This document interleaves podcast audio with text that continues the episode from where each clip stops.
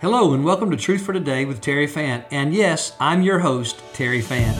In a world full of confusion that leads to chaos, the answer for clarity is the absolute truth of God's Word. It has stood the test of time.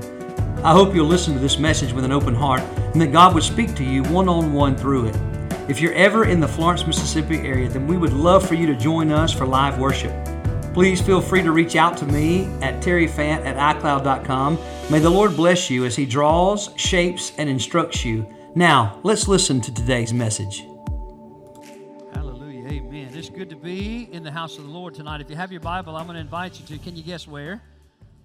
Oh, come on now, like you're excited. First Peter. All right, First Peter, and we're going to be in. Where anybody remember what chapter we're still in? Chapter two. Listen to you guys. Uh, we're becoming people of the book, aren't we?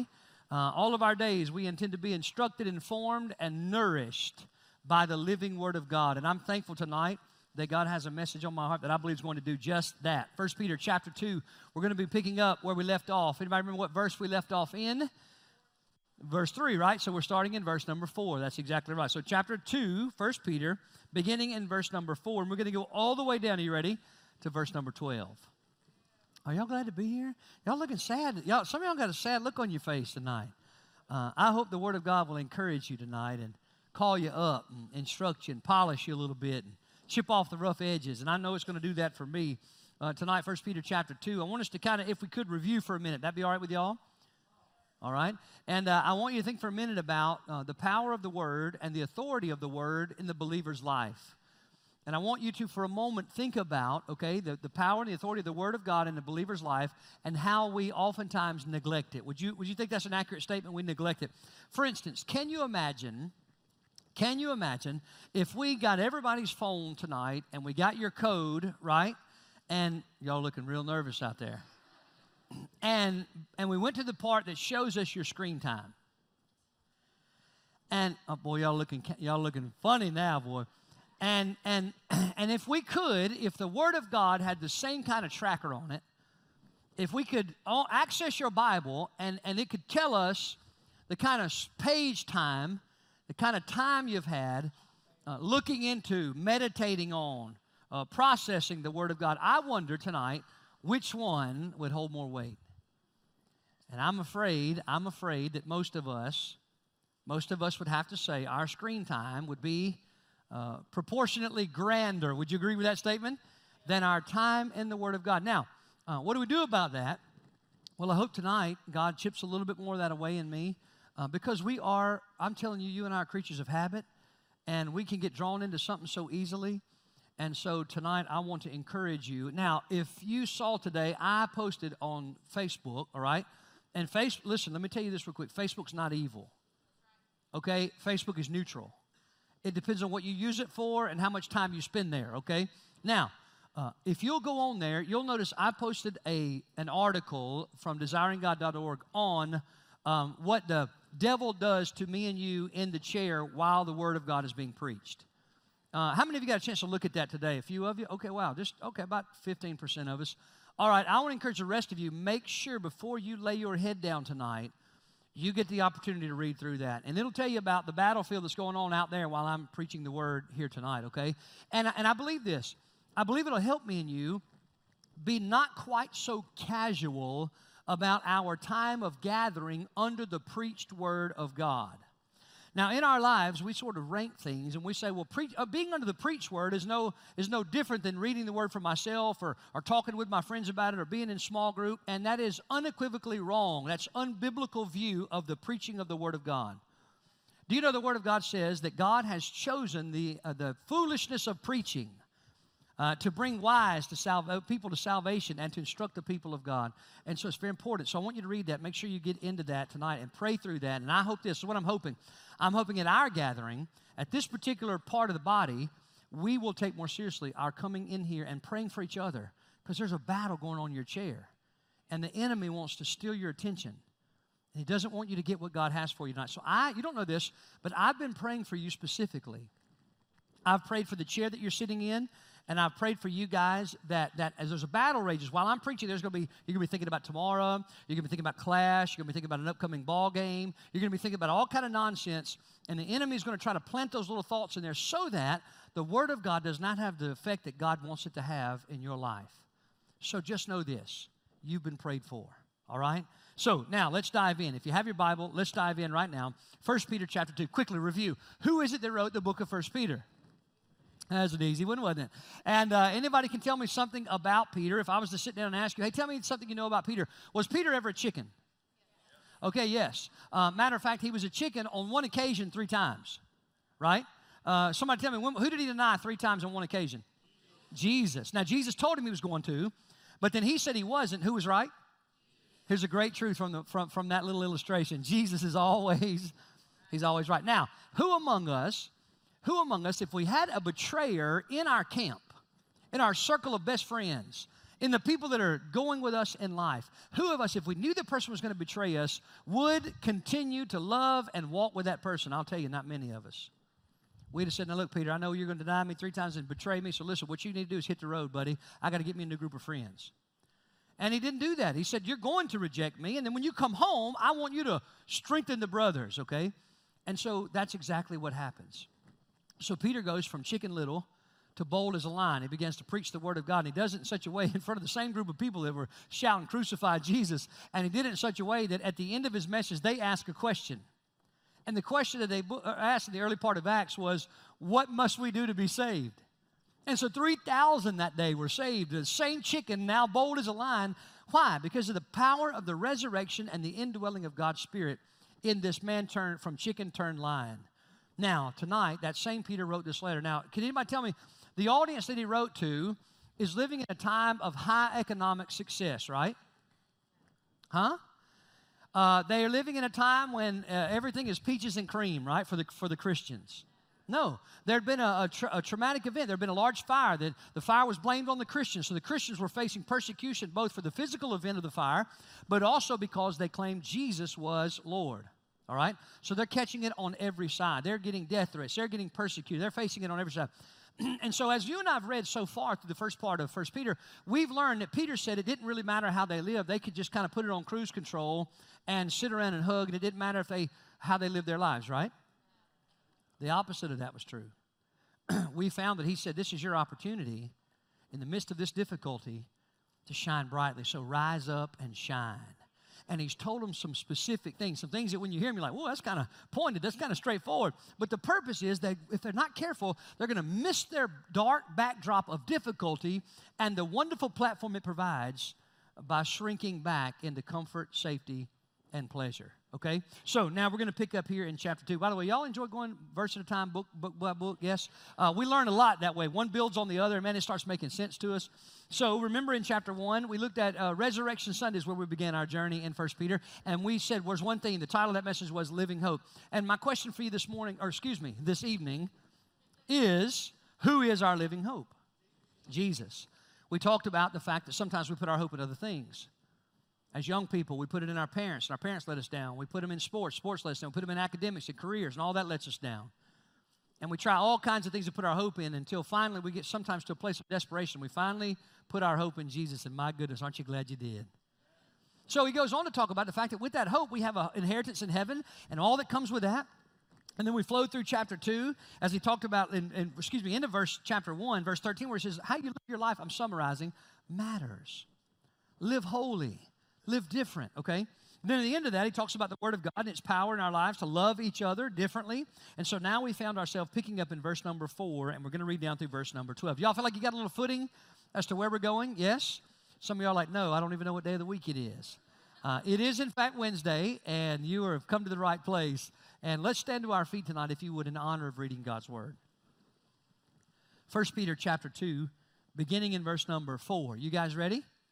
Amen. Let's dive in. Coming to him, Jesus, as to a living stone, rejected by men, but chosen by God. And y'all say the word with me precious. You also, as living stones, are being built up a spiritual house, a holy priesthood, to offer up spiritual sacrifices acceptable to God. How? The only way you'll ever offer up an acceptable sacrifice to God is through Jesus Christ. Therefore, it is also contained in the scripture Behold, I lay in Zion a chief cornerstone, elect, precious, and he who believes on him will by no means be put to shame. Therefore, to you who believe, he is in fact precious. But to those who are disobedient, the stone which the builders rejected has still become the chief cornerstone and a stone of stumbling or a rock of Jesus? Yeah, Jesus. they stumble being disobedient to the word to which they were appointed. But you are a chosen generation, a royal priesthood, a holy nation, his own special people, that you may proclaim the praises of him who called you out of the darkness into his marvelous light, who once were not a people, but are now the people of God, who had not obtained mercy, but now, come on, somebody help me Oh, I have obtained mercy. I wish y'all could have seen the lady in the cafeteria at Baptist Hospital today when she's running people through the line like cattle, and it got to be my turn. And I said, "How are you today?" And she mumbled something through her mask, and I think it was, I think it was, "How are you?" And I said, "I'm doing wonderful." And she looked at me like I lost my mind, and I, and she said, "You're doing what?" I said, "Wonderful." And I said, "Let me tell you why." I didn't give her a chance to ask because I don't think she was going to. And I said, "Because I'll never taste one ounce of the wrath of God." I've obtained mercy. It has been purchased for me and given to me. And so, because of that, I have hard days, but not bad days. And that's what he's talking about. You, weren't, you weren't a people, you'd not, have, you'd not receive mercy, but now you have obtained mercy. Oh, it's so good. Verse 11 Beloved, I beg you, as sojourners and pilgrims, abstain from fleshly lusts which war against the soul, having your conduct honorable among the Gentiles, and when they speak against you as evildoers, they may by your good works, which they observe, glorify God in the day of visitation. Let's pause for a word of prayer. Will you bow with me? God, I want to just shout, Glory, hallelujah. The house is full on a Wednesday night. And I thank you for people who are hungry for your word. And I thank you, God, for the message you've put on my heart. I thank you for the truth of your word. I thank you for its timelessness. I thank you for its power. And tonight I pray that you would once again empower me from on high Lord, may your spirit do the preaching tonight through this, this uh, less than ordinary vessel. And by doing so, prove to every man, woman, boy, and girl that you really can use anybody you choose to, anywhere you want to use them, however you deem fit. So do that tonight once again. As you preach through me, God, preach a message to my heart because I need it. And so does every other person within the sound of my voice. God, I pray your word would settle down into our ears, into our spirit, into our soul, and that God, your word would transform us, renew our minds, and send us out of here different. And Lord, I pray right now for the battle in the pew, the battle in the chair, the battle in the rows, as the enemy seeks to steal, kill, and destroy every, every seed you want to plant from your word today. So, God, help us, defend us, and keep our attention. In Jesus' name we pray. The people of God said, Amen. Thank you. You may be seated. Now, I've got a lot to cover, okay? Y'all, y'all good? Everybody okay? Uh, some of y'all are like, oh man, I picked the wrong Wednesday night to come. I've got a lot to cover, so I'm going to dive right in, okay? The title of our message is Which is the Right Foundation? Which is the right foundation? I had someone ask me years ago, hey, do you think I should do my driveway in concrete or asphalt? Now, you know, at the time I was laying asphalt, and so of course, uh, most of them would thought I would have said, uh, asphalt, but I began to ask them a little bit more about what their soil condition was and what was going on because one is better in some applications and one is better in the other, and that's the foundation of their driveway, if you will. Now, more important than the foundation of your driveway is the foundation of your home. Any of y'all learned that the hard way? Any of you got doors that won't shut, cracks in the. Don't raise your hand. You may be putting your house up so you don't want everybody to know, right? And so, and so because the foundation sometimes can have problem, the structure has problems. Listen to me when I tell you this. When the foundation has problems, the structure is always going to have problems, okay? It doesn't matter how well you build on top of the foundation if the foundation is not the right foundation. Is anybody tracking with me tonight? Say amen. Okay, so what we're going to talk about is not the foundation of a building, thanks be to God. But we're going to talk about the foundation of life, the foundation principles of a person's beliefs, the foundation of a person's life. In other words, what does their life look like based upon some foundation, one particular foundation? I'm going to get to that in just a moment. So let's dive in if we can, all right? 1 Peter chapter 2 verse 4. Uh, let me give you the main idea of what we just read. The main idea of that passage is simply this. Jesus is the difference maker. Jesus is. What is Jesus? All right. Who's the difference maker? So tell me the whole sentence. Main idea in one line is this Jesus is The difference maker. Hey, what'd you do last night? Oh, I went to church. You went to church on Wednesday night? Yeah, we go out in the middle of nowhere. A bunch of crazy folk uh, break their week up and go right out in the middle of nowhere, and they get under the preaching of the Word of God, and our lives are transformed. It's the most crazy, crazy thing you ever seen. What'd you learn? Well, I learned that is the difference maker. He's the difference maker. Now, there's a particular term I'm going to use about the difference maker, and that is the cornerstone literally the chief cornerstone, okay? So you have your outlines, all right? I didn't ask, I should ask that already. Uh, does everybody have an outline? If you don't have an outline, will you slip your hand up? We'll make sure. Oh, never mind, they're all gone. Praise, praise the Lord. That means we got a bunch of folk here, amen? Because uh, we had 375 of those printed out, and those are all gone. So praise God. We'll have more next week. Y'all just keep coming, okay? So here we go. Let's rewind. And if you have something to write notes on, write notes on. If you got two, a husband and wife, share one with another couple if they need one. And uh, we're going to dive into this thing. Number one in your notes, I want you to write this down Jesus is the rock rejected by man. Okay? The first thing that Peter is going to instruct them on is that Jesus Christ is, in fact, the rock that is rejected by mankind. Now, what you and I would love to believe is that the whole world loves Jesus, right? We'd love to believe that everybody uh, follows the teachings of Jesus, which is to love your neighbor as yourself, love the Lord your God with all your heart, mind, soul, and strength, to be gentle, to forgive, to be a giver. And we would think that, wouldn't the world, by the way, let me just pause here. Wouldn't the world be a wonderful place if everybody was a follower of Jesus Christ? Uh, wars would be uh, non existent. I'm, I'm, just telling you, if the world was filled with nothing but true, authentic followers of Jesus, there'd be no divorce, there'd be no struggle, there'd be. But at the same time, we acknowledge that the world has rejected Jesus by large and part. Y'all tracking with me tonight? So culture, culture is not for him, they are against him. And if you are for him, they also will not be for you. Jesus said it this way they hated me first. And if they hated me, they're going to hate you. And so let's dive in and look at this thing in verse number four together for just a moment. Verse four coming to him as to a living stone. Jesus is living stone. He's the cornerstone. But he says, first of all, that, that Jesus is the living stone that has been rejected indeed by men. Now, for a moment, I want us to have a mental exercise together, okay? And I, I have some men in the room that were at our at our Tuesday morning prayer gathering. You got the cliff notes on this message, and so you'll know when to say amen and to help me out along the way, okay? And by the way, guys, if you're here and you're ever available, come on. 545 they serve breakfast, 610 a message, and we're done by 7. But here's what happens. I want you to picture for just a minute mentally it's a group of guys, a group of gals, guys and gals. And there's a large pile of stone up here on the stage. And let's just say that maybe there's a couple of our youth up here, and a couple of guys from the back, a couple of ladies from the middle, and a couple from over there. And what we're doing is this large pile of stone, we're going to pick them up one at a time. And what we're looking for is a chief cornerstone. Now, you may be saying to yourself, what in the world is a cornerstone and what is the chief part of a cornerstone? And so, a cornerstone in this particular time of history was that stone that was the most foundational, number one stone laid before a foundation was laid out that stone had to be just absolutely as close to perfect as it could possibly be because once you laid the first one, the rest of them ran off of that first stone. Is anybody kind of picking up what I'm saying? So you're looking for one that's level, you're looking for one that's square, you're looking for one that is foundational, one that is uh, not too hard but not too soft. You're looking for just the right, I mean, it's got to be right in every way for the rest of the, of the building, the structure to come like it's supposed to be. So you'd imagine, can y'all see us up here on the stage? You visualizing it? Some of y'all ain't visualizing. You're looking down. You can't visualize looking at the carpet.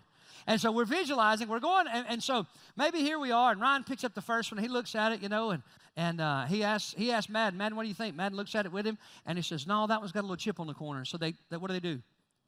Toss it in the rejected pile. Okay. And then Jordan, he picks up the next one, he, and Jen's over there with him, you know, husband and wife, they do it together. And he says, Jordan says, look, this one looks really good. It's flat and it's square. And they flip it over and Jen says, oh, oh, wait, look at the bottom of it. It's chipped off. Let's tap on it. Taps on it, it's too soft. So what do they do with that one? Toss it where? The rejected pile. And so they keep on. Y'all, y'all tracking with me how this works?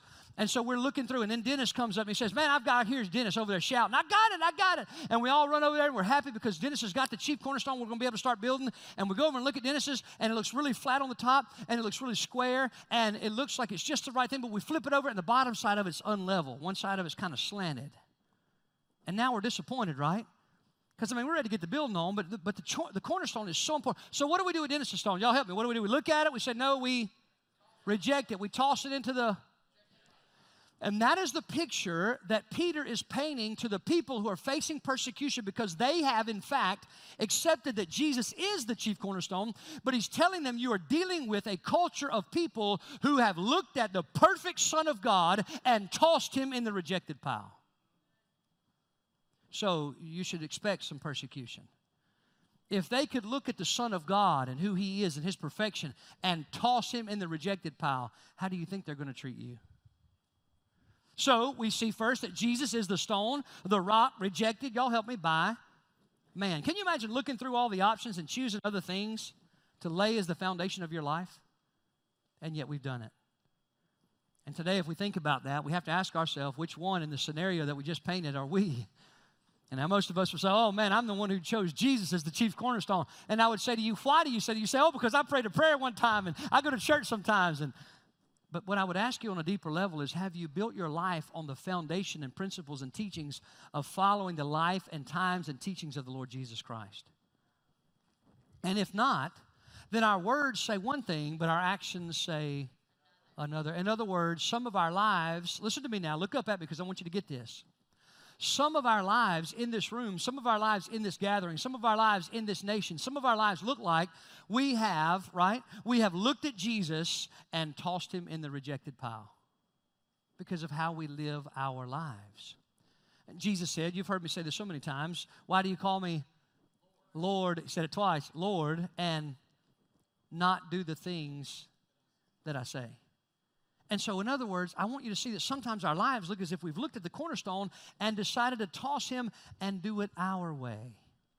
And oh, what a mess I have made when I have rejected the teachings, the life, the ways of Christ and chosen my own ways. Anybody else with me tonight? Y'all just stare. I'm feeling awful lonely up here tonight, but I can just tell you that's part of my story. So let me move on if I can to number two. So Jesus is the rock rejected by man. But number two, Jesus is the rock chosen by God. Jesus is the rock. Y'all help me? He is chosen by God. Verses 4 into verse 4 and on down through verse number 7. Here's what he says Indeed, rejected by men, but, but chosen. You're reading with me in verse number 4? Chosen by God and precious. Now, again, let's just, can we do a mental exercise together? Good, here we go. Some of y'all are just, your tank is absolutely empty, isn't it? And so, listen, I want you to, now this is going to be a stretch, but I want you to imagine if God was also with us as we're looking through the pile. Are y'all tracking with me? You see how I say it's a stretch? It's a stretch to imagine that God would be with us in the room looking through a pile of rocks. But let's just, for the sake of helping us illustrate and understand, as we're looking through, right? And we've all gone through, I've gone through some scenarios, I've mentioned some names. And if we were to go through that, we're picking these stones up, we're saying, nope, nope, nope, nope. And then God says, here it is. Actually, God would say, Here he is. And he is, in fact, my chosen cornerstone. God said, I chose him to come and be the propitiation, the appeasement, the covering of sin, the only means with which man can be right with God. God said, I've chosen there's only one way to appease my holy, just wrath, and that is that the innocent Lamb of God would die in the place of all mankind. That's a cornerstone. That's the chief cornerstone. And not only that, but as I send him down to earth, he's going to live a perfect life, facing the same temptation as all of us, except do it in such a way to say, here's how you do it perfectly. And then he bled, and then he died, but then he rose again. And so tonight, he is the rock rejected by man, but he is the rock chosen by God. Let me make this statement to you God himself declared Jesus as the perfect one. And who is man to say otherwise? Can you even imagine the arrogance of me and you? That we would look at Jesus and determine that some other way was better, that our way was better, that the world's way is better. You know, we think about that in business, we think about that in marriage, we think about that in gender, we think about that in every aspect of the instruction from God's Word. He's got it all recorded here for us, but oftentimes we're so smart that we think there's a better way. And every time, well, we face some difficulty, don't we, when we toss Jesus into the rejected pile. So Jesus is the rock chosen by God. Some of y'all looking sad. Don't look sad. Come on, we're going to make through this thing together. All right? Number three in your notes there, see how fast you're listening? Number three, you didn't realize you're listening that fast. Jesus is the rock of stumbling to those who choose other stones. Now think about that for a minute. Jesus is the rock of stumbling. Let me ask you, have you ever kicked your foot on a rock? Isn't that a blessing? Now, I'm not talking about a, gravel. That's one thing. I'm talking about when you're going in one direction, and and it doesn't happen a lot in Mississippi because there's not a lot of those. But you got to go kind of like to some mountainous place, you know. And you're on a trail, you're moving quickly, and you're headed in one direction, and there's a rock stands in your way, and you don't see it, right? and you, you're headed in that way, and the rock stands in opposition of you keeping going that way, and your foot hits against that, or your shin, or your knee, and hallelujah, it's attached to your soul, it feels like, doesn't it? And you just crumple up and you say, Where's John Mickle? You say, Give me just a minute, let me catch my breath, right? Yeah. It's, it's man, it's so painful. And why? Because you're headed one direction full speed, and something stands in opposition that will not be moved by you.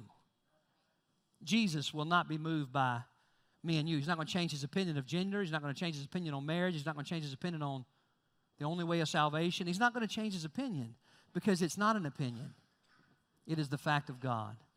And so, watch how this thing unfolds. He says to them in verse 6, therefore, uh, it is also contained that, behold, I lay in Zion a chief cornerstone. You see God saying, I'm laying the chief cornerstone. He's elect, He's chosen, He's precious, and he who believes on Him, I love this truth, will not by no means be put to shame. Now, we should be but notice that he, he does not say, He who makes amends will not be put to shame. He didn't say that. He didn't say, He who pays restitution will not be put to shame. No, no.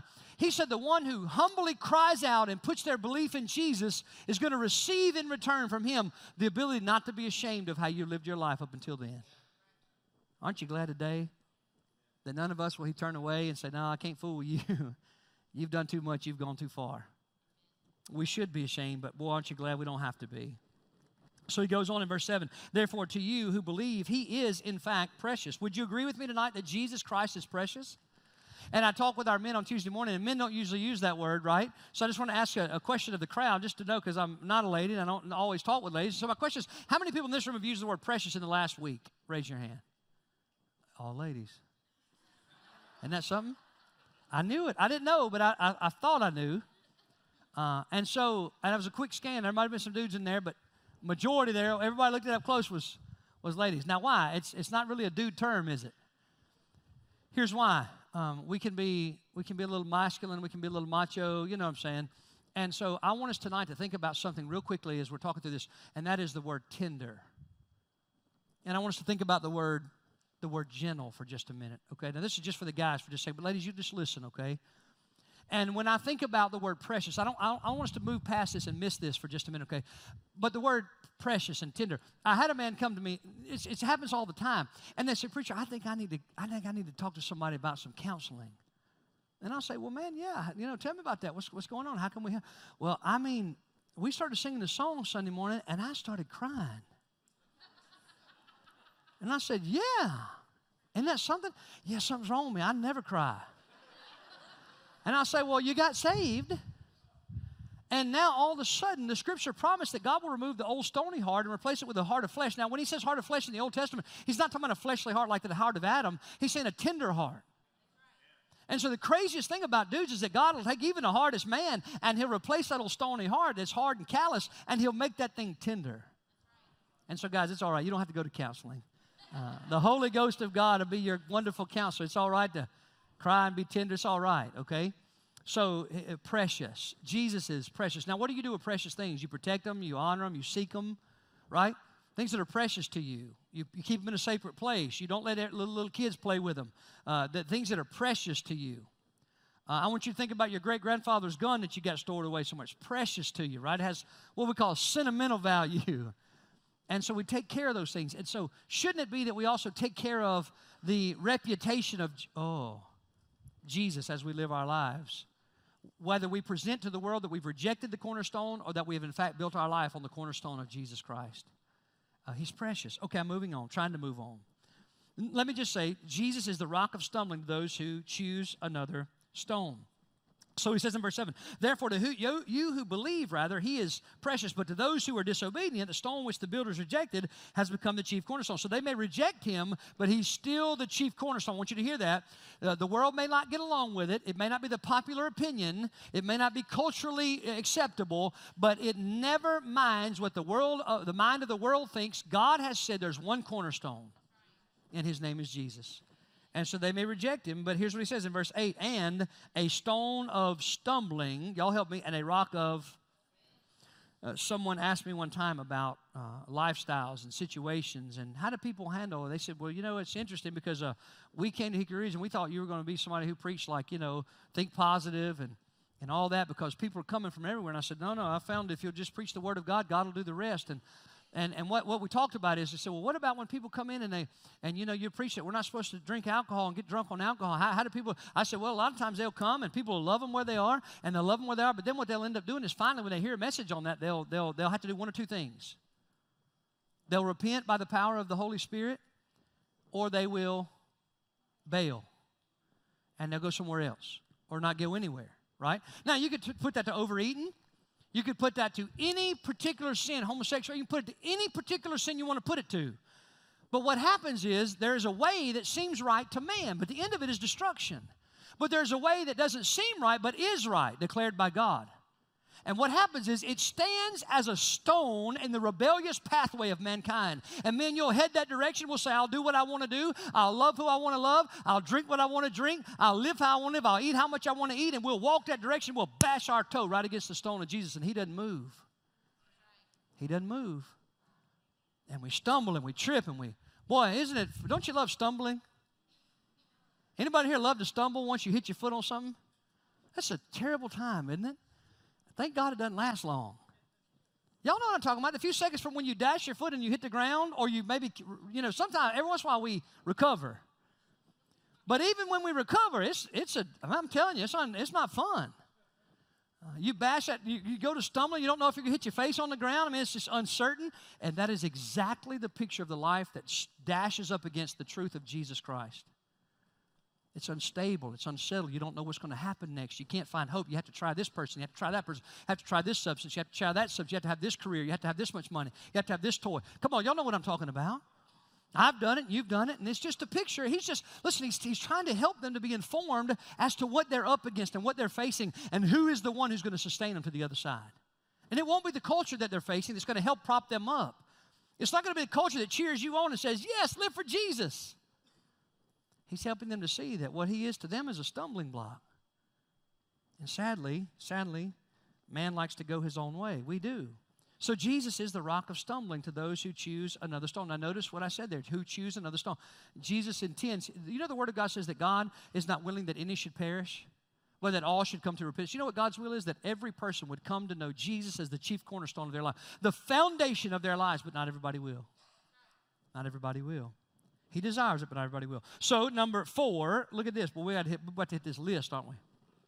Some of y'all like, uh oh, here we go. Number four, he is a rock of transformation for those who belong to him. So, what we said today is that which, which is the right foundation? The answer is Jesus is the difference maker. He's the right foundation.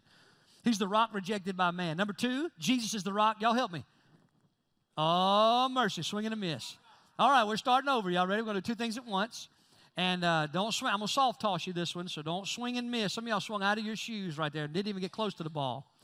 All right, here we go. You ready? Everybody tracking with me?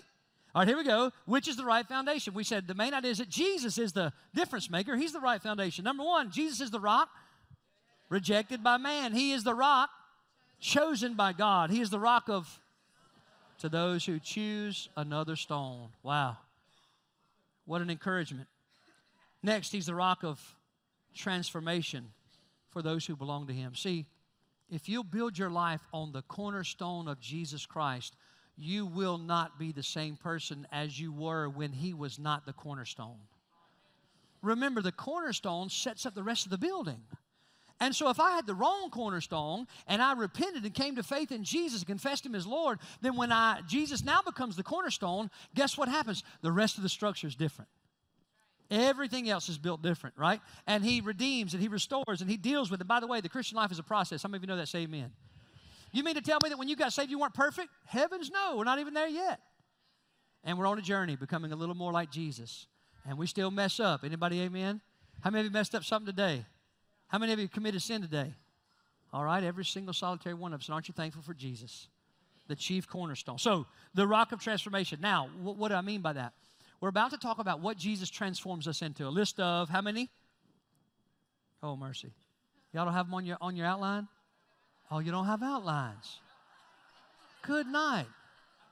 We're in a mess here, man. We're in a mess, Mickle. We're in a mess. Some of y'all have outlines, yes, no? Not a soul. No outlines. Well, I'm as confused as I know we had out. Anyway, let's move on. Let's move on. So then, a list of six. I have lost the crowd. List of six. All right. He's the rock of transformation for those who belong to him. I know now why you're not responding quickly. You have a lot to write down. So I apologize to you guys. All right.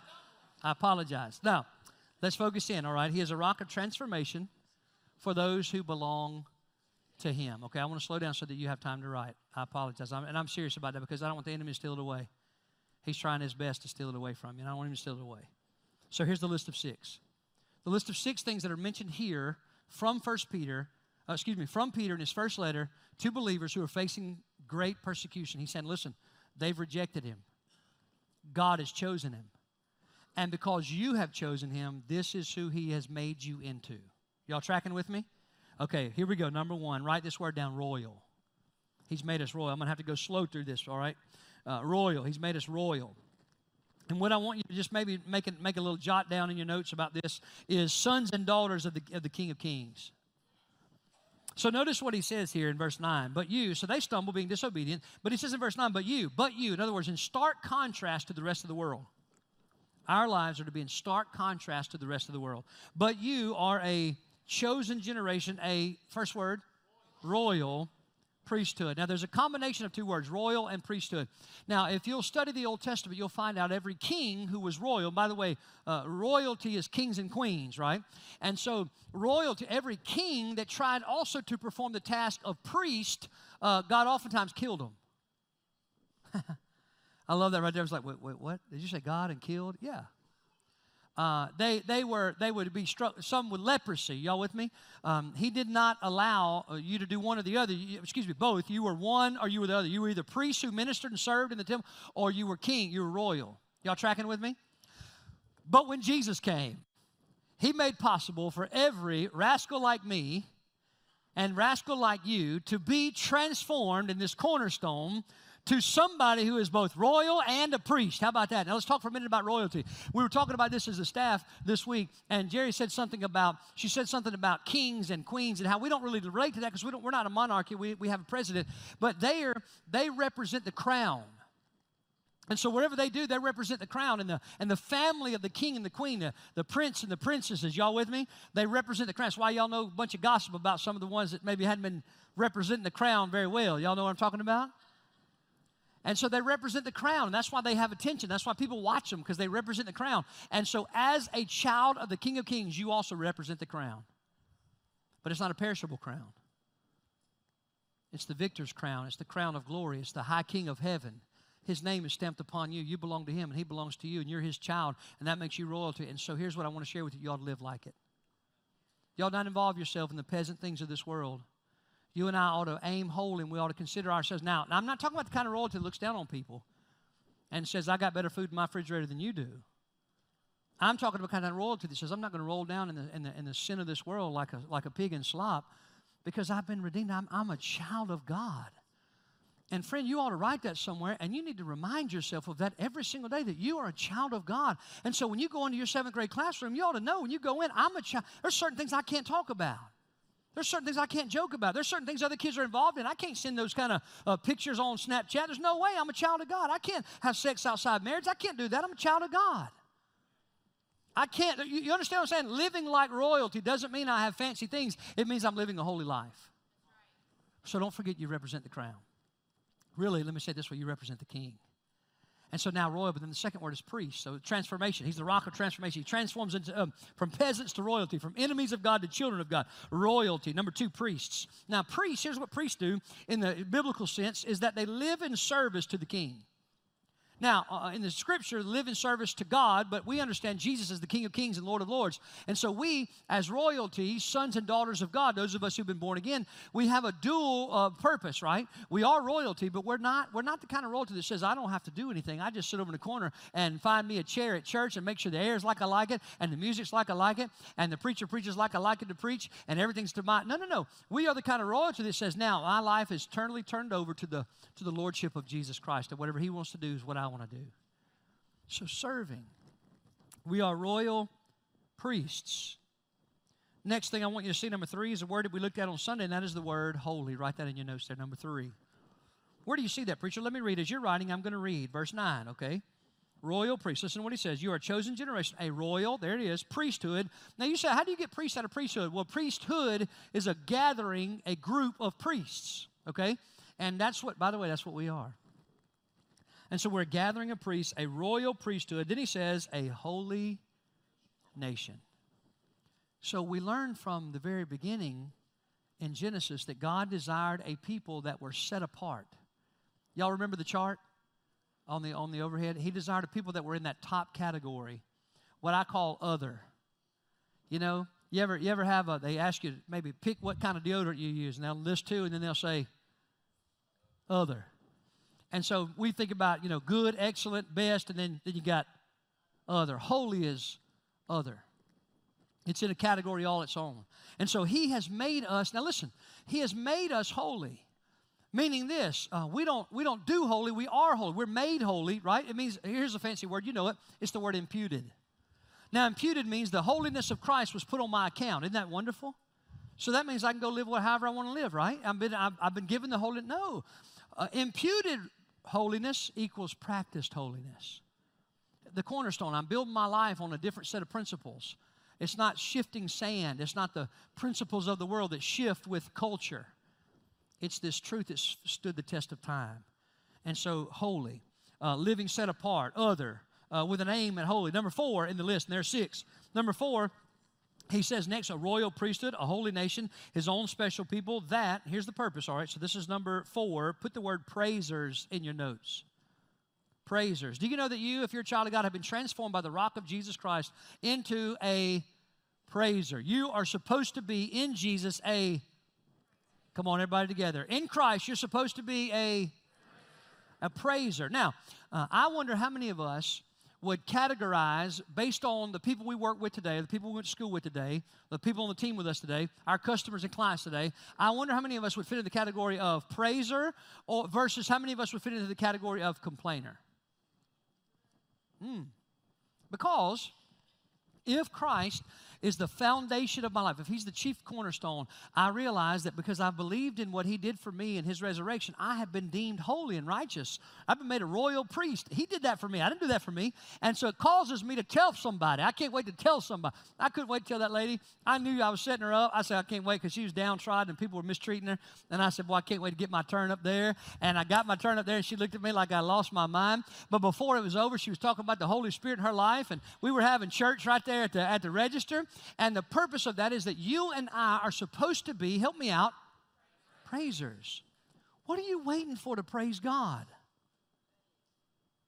What are you waiting for?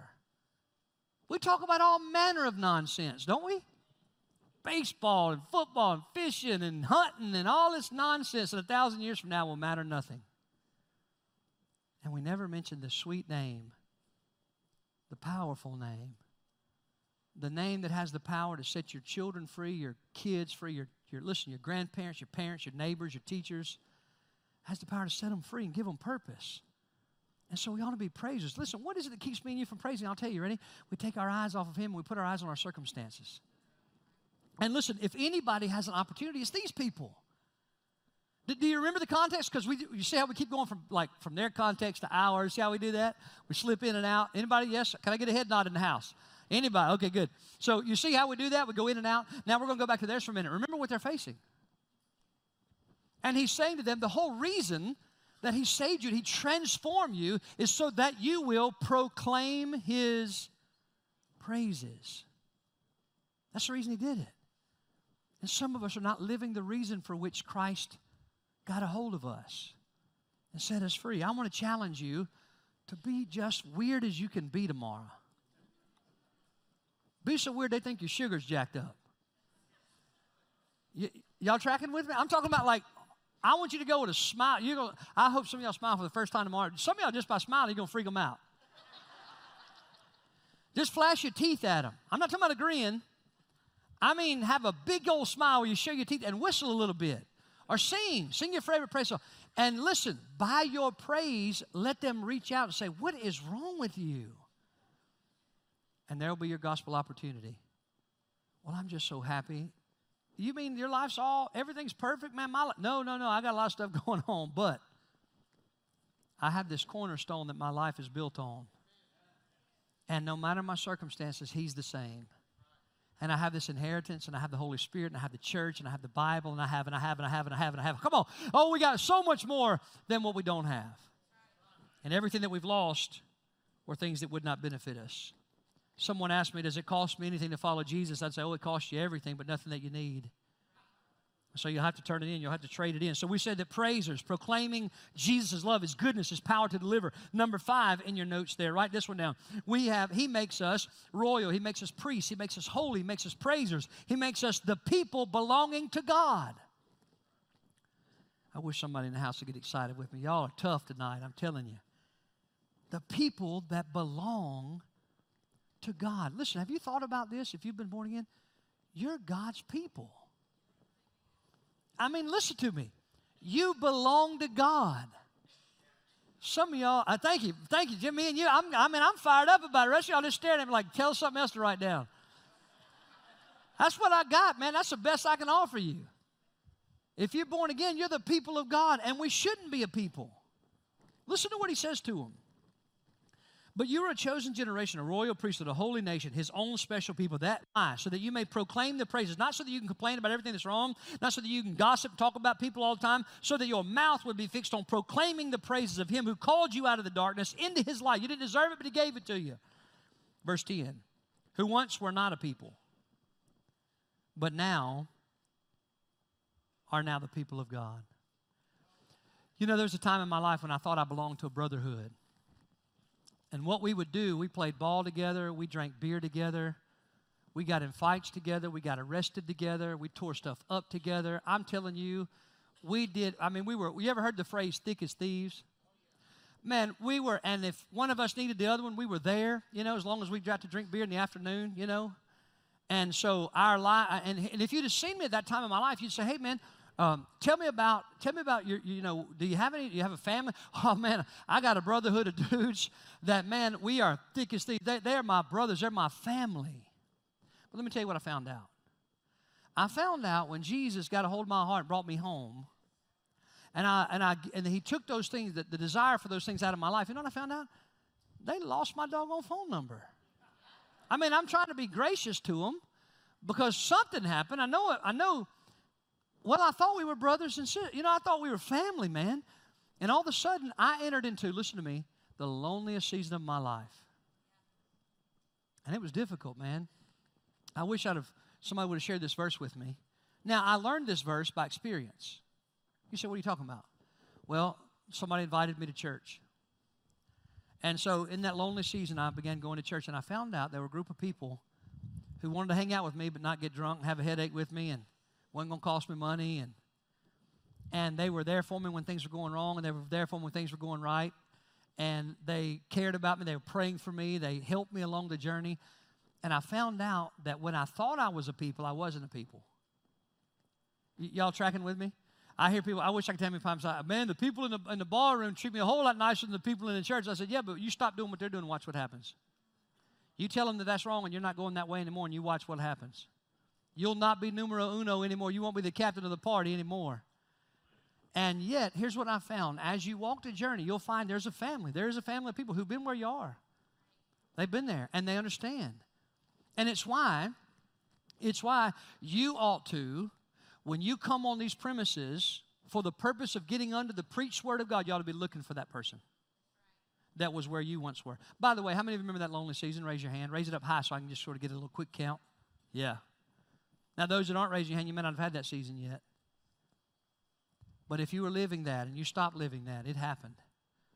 And so, do you remember how painful it was? Anybody remember how painful it was? To think you're a people, to think that you're a people, and then to realize you're not a people? To think that you're a family and realize that you're really not a family is devastating. And so, it's critical for me and you to hurry and help them. Help them get plugged in and realize there's another group that'll be your family. And they'll be there for you and they'll love you through it all. And it's a wonderful journey. By the way, he said, You once were not a people, but now you are the people. And you're not just the people, you're the people of God. And that means something. So Jesus is the right. And who did all this? The cornerstone. He's the rock of transformation. You're talking about changing life. He made us royal, He made us priests, He made us holy, He made us praisers, He made us the people who belong to God. And lastly, number six, He made us recipients of mercy. Recipients of mercy. That's what I talked to that lady about today. Oh, I've received mercy. She said, Mercy? I said, Yeah, that means I don't get what I deserve mercy. God's been merciful to me. And so, who did that? Jesus did that. Why? Because I'm smart or because I'm. No. Uh, matter of fact, I'm not as smart as most people. Um, but because Jesus Christ is the chief cornerstone. Does that mean I'm perfect? No. It means that I've surrendered my life and I'm striving to get to know Him better. And He's changing me little by little. I've got a cornerstone. Anybody else got a cornerstone in the house tonight? receivers of mercy. Finally, we got to wrap this thing up because we've run out of time. All right? Me arguing with y'all about that outline. Y'all forgive me, okay? All right, number five, be the evidence. Write this in your notes be the evidence. Y'all ain't gonna forgive me, are you? I can tell you're looking mad. Number five, be the evidence. 1 Peter chapter 2, verse 11 and 12. I'm having a blast going verse at a time. I'm seeing you picking up things out there and putting the pieces together and plugging it all in. I love it. I absolutely love it. I love it because I know this word. I could tell you a bunch of fancy stories. I could entertain you, make you laugh, and send you out here and you wouldn't remember a bit of it. You go out in the world tomorrow and you'll sink your ship so fast. But I'm, but I'm so thankful unto God to go in verse at a time, putting all the pieces together. You're getting it, and the Word of God is going to be that which keeps you afloat. Amen. It's going to be that which the foundation of your life, the chief cornerstone, the Lord Jesus. Here it is. Be the evidence. Now look, He's just said the fact that, and let's just kind of sum it up if we can. What's the right foundation? Jesus is the right foundation. Why? He's the difference maker. He's the difference maker for the unbeliever because he's a rock that'll stump your toe and you'll hit up against him and things will be bad. But he's the difference maker for the believer because once you submit to him and figure out he's not trying to suck all the fun out of your life, he's trying to give you a life worth living. And he's the difference maker. So then, then you realize the world doesn't love him. They hate him. They're going to hate you. But you don't live an antagonistic spirit toward the world. You love them where they are. You keep preaching Jesus. You keep telling your testimony, but you keep your eyes on Christ. And then he says, He transforms our life. And now, what do we do because of that? All right? Be the evidence. Two things I want to say into this. A little number one, a little number two. Number one, write this down under be the evidence. Now, if I was to tell you today, hey, you know, Johnny, be the evidence. If I said that to you today, Justin, be, when you leave out of here, I want you to be the evidence. If I said that to you, I want you to go out be the evidence. Santa Grace, be the evidence. If I told you that, I don't think you'd be under the persuasion that it'd be an easy thing to do. If I tell you to go out and be the evidence, what, what are you talking about the evidence? Well, remember the illustration of Jesus in John 3 about the wind and the second birth? Like you can't prove it except you see the evidence of it. So you can't prove the second birth except you see the evidence of it. It's why he says uh, faith is the evidence of things hoped for. Faith has evidence. And you, child of God, are to be the evidence of transformed lives. You are the greatest billboard for the gospel of Jesus Christ, the people you work with, the people you hang out with, the people you go to school with. Here's what he says. Number one, here's what I need you to know that there will be war. There'll be a war. You understand that? If tonight you feel conviction of the Holy Spirit, you see it in the Word of God, you decide I'm going to go out and be the evidence. I'm going to draw near to Jesus so that He can be the chief cornerstone of my life, and I'm going to go live transformed life, and people are going to make fun of me, and I'm probably not going to be Miss uh, Florence High School, and, and, and I may not be the most popular kid on the block, or I may not have the, you know, the, the, the, all the name and flair, but, but I'm going to do that because this is what He's calling me to do. Here's what I want you to know there's going to be a war. Now, the war is going to happen, you ready? Inside of you. Inside of you. Listen to what he says. Y'all reading with me, verse number 11? Put your eyes in your Bible there, okay? In your Bible, verse 11. Beloved. Listen, listen to the strong wording. What did he say to him? I beg. Have you ever begged anybody for anything? When you were probably when you were a kid, have you? Let me ask you something. How many of you begged when you were a child? You begged for maybe your favorite cereal. Anybody besides me? I remember begging for my favorite cereal and get a whipping right there on the cereal aisle. My parents hated for you to beg. Anybody else's parents in here hated for you to beg? All right, they would tune your carburetor up right there on the aisle. No more begging. But how many of you, as you got older, you haven't begged in a long time? Why, why is that? When you're a child, you don't have all that pride. Anybody with me? When you get a little older, you say, I'm not begging, I'll make my own way. I'll just do without. I'll just figure it out. But when you're a kid, mm-mm. Uh, want to is stronger than anything, right? And yet, here Peter is, uh, an apostle of the Lord Jesus Christ. And he's saying to these people, "You're talking about humbling yourself. He said, I'm begging you. I'm begging you. I mean, I want you to see a little kid on the cereal aisle begging them with all the fiber of his being. I'm begging you. Listen to what he says. Abstain. Oh, first of all, who, he reminds them who they are sojourners and pilgrims. What's the point there? Remember, he's already talked back in chapter 1 about the fact that their inheritance is where? In heaven. It's in heaven. And so he says, Your citizenship is not down here, your citizenship is up there. And so you're just passing through here. Now you feel like it's all about here. And there's young people in the room, you're gearing up, you're thinking about careers and what you're going to do. Number one question adults ask you, What are you going to be when you grow up? And yet you may not ever grow up. You may go home to heaven before you ever grow up down here. And the truth of the matter is, that's coming for all of us. And so, what he's saying here is know that your time here is temporary. You're, so, you're sojourners and pilgrims. Now, here's what he says I beg you. What's he begging them to do? Verse 11 abstain from fleshly lusts. Don't do what the old you wants to do. Don't go where the old you wants to go. Don't retaliate. Now, in their particular context, you've lost everything in fight by fire, Quincy, and they come to your house and they say, We're gonna, we're gonna hurt your daughter because you set the fires. You know you didn't do it. But what's he saying there? Don't don't act like the, the old you said, no, no, you, you, no, we're fixing to have a fight right here. I'm to burn the whole city down. And that's what too late. It's already been done. He's saying, don't, don't go back to the old way. Don't mistreat people. Don't be unkind to them. Hey, if they make fun of you, let them make fun of you. Don't, don't, be, don't go back to the old way of living. Don't go back to the, remember what we said on Sunday? Don't go back to the, anybody remember? See who remembers. Don't go back to the, oh, some of y'all are listening. That's the way you did it. Don't go back to the vomit. Don't go back to the old way of living. Don't do it. And now, listen, here's what he says. It's real easy to go back to the old you, isn't it? When people push the buttons, come on, I wish somebody would be real with me tonight. They push the button, they put, I say it's like a jack in the box. They keep on cranking, and you're like, Lord Jesus, help me. And you pray, and you got your Bible verses memorized, and they keep on cranking. And what happens finally? Oh, son, there's something down in there that I thought was gone.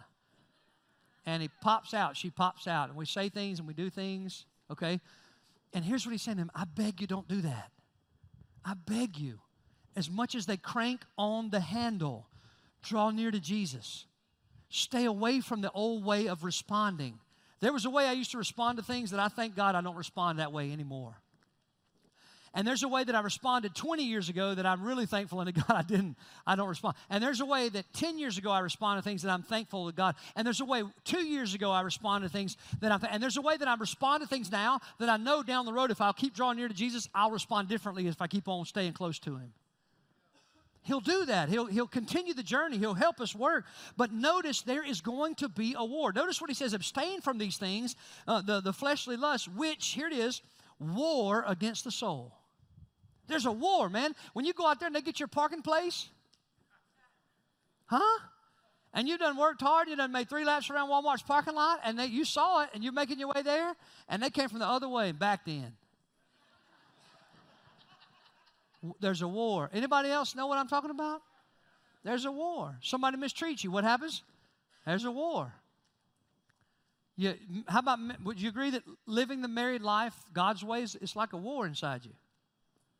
The flesh is saying, you, you don't have to love her like that. The flesh is saying, you don't have to help him. You don't have to follow his lead. I'm telling you, it's a war. And, and Peter's telling them it's so important not to just lay down, the, lay down your arms and, and surrender to the flesh. It's so important because people are watching you. And how you live your life is the weightier presentation of the gospel than what you say with your mouth. It's so important. It's so important. So tonight I stand here and I beg you don't submit to the old way. Don't respond to the people at work like you used to. Don't respond to your teachers like you used to. Don't respond to the people who just keep cranking on the handle the way that you used to. And I'll tell you this as I'm begging you, the Spirit of God's begging me. Terry, don't respond the way you used to. It's too important. It's too important. Let, let me finish if I can. Be the evidence. Number one, there will be a war. Number two, there also will be a reward. There will be a reward, all right? What do you mean? If you be the evidence, there's going to be a war because your flesh is going to tell you something different, but there's also going to be a reward. And by the way, I want to say this to you tonight. The cornerstone, Jesus, he's worth it. So I want to just tell you, keep going. Keep going. I know you may have stumbled. I know, I know it gets hard doing the right thing, but keep going. Don't give up. Don't throw in the towel, okay? Somebody need to hear that tonight. Anybody get feel a little pressure to give up, throw the towel in, and go back to the old way? Anybody besides me? Feels like every turn and twist, it seems like I'm getting tempted to go back to the old way. Don't do it. Listen to what he says in verse number 12. Having your conduct honorable among the Gentiles. And that's a phrase for the people who weren't walking with God. Some translations have pagans. But Gentiles is a reference of people who are not Jewish people, but literally here he's talking about people that are not born again, okay? And so among the Gentiles, that when they speak against you as evildoers, now remember the context, they're sitting around town, they're saying, Yeah, that's the guys, that's them, that's that weird group of people that, that say Jesus is Lord, and they're the reason that we're going through what we're going through, and they burnt the stuff, and it's their fault, and, and, and, and you see, they're talking about it like they did evil. But he says, You have your conduct honorable among them. And why? He says, That they may, by your good works, which they, trust me when I tell you, they're watching. They are watching you and they're trying, listen, deep down, you may not know this, but deep down, they're trying to figure out if Jesus is real. And deep down, there's a little part of them never tell you this. Deep down, there's a part of them that's questioning could it be that there really is hope for me? And listen to this talking about weighty, they're looking to you to answer that question. Could there really be a God who loves people where they are? Could there really be a God who can pull people out of the pit that they're in? Could there really be a God who can transform somebody? Uh, could there really be somebody who gives you strength to break the chains of the sin that holds you down? Could there really be hope for me? And they're watching you at work and they're watching you at school and they're watching you on the ball field. And especially when you go through hardship, they're saying, I wonder now, I'll find out for sure now. I'll find out now because they're going through hard times. I'll find out. Let me watch. And so you got to be the evidence. Now you got to abstain from the fleshly lust, but you'll be the evidence. Listen to what he says that, that by your good works, which they observe, they will glorify God in the day of visitation. Now, I have a question for you, and I got to close this quickly, all right? I have a question for you. Does that mean the day of visitation means the day in which they will face the judgment of God, okay? Now, my, my question for you is this Is every Gentile that sees them, is every Gentile that watches them, are all of them going to be saved? Every single person that ever sees. So then, let's. I want to show, point something out to you really quickly that'll help you as your understanding of God. Okay. So then, as I'm presenting the evidence of Jesus, the cornerstone, by how I live my life, I cannot. Let's listen close. I cannot do that by trying harder. I'll fail more frequently. the only hope I have of living that out is to start the day in humble surrender in the Word of God and in prayer and saying, Lord Jesus, you got to help me and I need to change today and the world's not the problem. I'm, I'm part of the problem. And Lord, would you just shape my heart and help me be more like, and, it, and I'm telling you, as that happens, we go out in the Word and we, we're, we're the evidence. And there's still going to be some war, but the Spirit of God and the Word of God help you. And, and the church of God is there to encourage you to walk away from the old lust. And when we do, we live out this, this evidence, then some of them are going to be saved. And so when they come to the day of visitation, they're going to walk into heaven. And it's going to partially be because, listen close now, what they saw in you. How wonderful is that? How wonderful is that? That they're going to be people walking in the streets of gold and they're forgiven and they're not facing hardship and struggle anymore. And, and part of the reason they're there is because of the difference they saw in you at work the difference they saw you on the ball field. They said, man, they really are different. And somewhere along the line, they, they responded to the gospel and put their hope and trust in Jesus and received him as Lord. But some of them will not. And those will enter into the lake of fire in the place of judgment. And they will face the wrath of God, which was already poured out on Jesus, because they chose to reject his offering. They will make their own offering. The problem is their offering is insufficient, so it will be made for eternity minute by minute, hour by hour, for the rest of time. So we think about those people. What, how, can, how can he lump both of them in one group in verse 12 and say that while watching how you, by seeing the evidence in you, God will be glorified in the day of visitation because the day of visitation is going to have forgiveness. There's going to be some who are saved and some who are lost. Here's what I want you to see in that God is just as glorified in the punishment of the lost as he is in the reward and forgiveness of the saved. Now, you just ponder on that for a minute. You say, What in the world are you talking about? You mean God wants them to go to hell? Heavens, no. He sent his. Are you kidding me? How could you ever rationally think that God would want somebody to go to hell when He sent His Son down here to save us all? How, how could you ever think that when the Scripture says, "Whosoever will call on His name shall be saved"? That means anybody, no matter what they've done. So then, Pastor, how can you say that? Because we know that these Gentiles he's talking about, not all of them are going to be saved. How is God glorified in both? Well, because they've looked at your life and they've seen the evidence and they turn their nose up at it. It's as if they've gone through the rock pile. Here's where we're going to close. They've gone back to the rock pile. And your life has evidenced for them that there is a cornerstone. And as they've reserved and they've looked at him, they've pondered it, they have tossed him into the rejected pile, and so paid the cost for all eternity. So I want us to ponder that as we go to prayer. Would you bow your head with me for just a moment?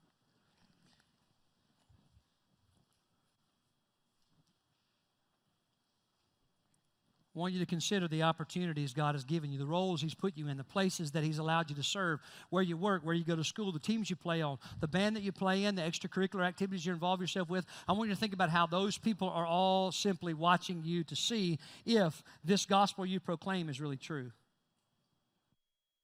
And I want to just encourage you tonight. Even if there's going to be a war, be the evidence and be the evidence because Jesus Christ is, in fact, the rock that most people reject. But he also is the rock chosen by God. He's the rock of stumbling to some because they've chosen another stone. And the other stone they've chosen, are you ready? Is themselves. You say, well, no, they chose the, the no, no, no. Every other choice besides him is ourself. And so I want tonight, I just want you to consider those people in your life who are dashing against the stone of Jesus, and maybe right now you'd just stop and pray for them. And right now you'd pray that the enemy, his attacks would be futile, and you'd pray that the blinders would come off of their eyes, and you'd pray that the glorious light of the gospel would shine in their hearts, and they would tonight, wherever they find themselves, that tonight, wherever they find themselves, they would begin to believe that Jesus really is the chief cornerstone. Would you pray that right now for those people that you know that are stumbling on the truth of His Word, that are, that are offended by His way. Would you stop right now and just pray that with me?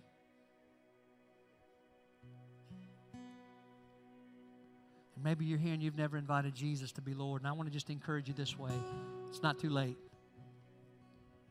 He died for you and He rose from the dead, and tonight He, he says, Come to me, all you who labor and are heavy laden. I'll give you rest. So tonight, the nail scarred hands of the Lord Jesus say, Come to me and I'll, I'll be what you need. I'll be everything you need.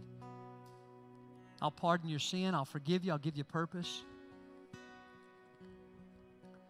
Some are beginning to come and pray. Matter of fact, I'm going to say this to you tonight. If you want to stand to your feet just to make room for the people on your row, if they want to come and pray, there's some people tonight praying for other people. I just believe that. I believe there are many in this room who know somebody who's dashing their foot, their, their lives against the rock of Christ Jesus. And maybe tonight you'd be the one that God would call to come and, and intercede, stand in the gap. So I'm going to pray for that child of mine. I'm going to pray for that son of mine. I'm going to pray for that husband of mine, that wife of mine. I'm going to pray for that friend of mine. I'm going to pray for that teacher of mine, that coach of mine. I wonder if you'd be stirred enough to leave out of your out of your robe, come down this altar, and just spend a minute calling their name out to God. God, would you touch them? God, would you help them? God, would you minister to them? Some, they're hurting. Listen, it hurts to dash your foot against a rock. They're hurting. So, would you pray that God would open their eyes, that they would see the good news of Jesus?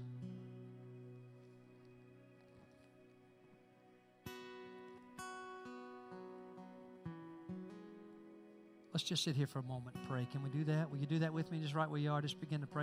Will you pray for the people in this room? Pray for the people who are listening in a different location than us. Take a moment, pray for those who listen. This will be on podcast later on. So would you pray for those who will come upon it later on? And that wherever they find themselves, however many days, weeks, months, and years from now, that God would speak and minister to them right where they are. Isn't it interesting? You can pray for them right now, right here. If you're here and you've never been born again, I urge you, I beg you tonight, Come to Jesus. Come to Jesus. Stop bashing your life against the rock. He's immovable. But his love for you is also immovable. Father, I pray you take this time of invitation. And Lord, that you would move in our hearts. God, that you would draw us to yourself. God, I thank you for this journey we're taking through the first letter Peter wrote. Pray, God, we would all take notes in our heart. And tonight we'd leave here different. So would you be glorified in all that's said and done as we respond? God, would you bind the enemy and the distraction? And that if somebody needs to respond by joining the church, by following through in baptism, or by just coming tonight and publicly professing tonight, I invited Jesus to be Lord, that God, they would do that. So we pray your kingdom come and your will be done. In Jesus' mighty name we pray. Amen.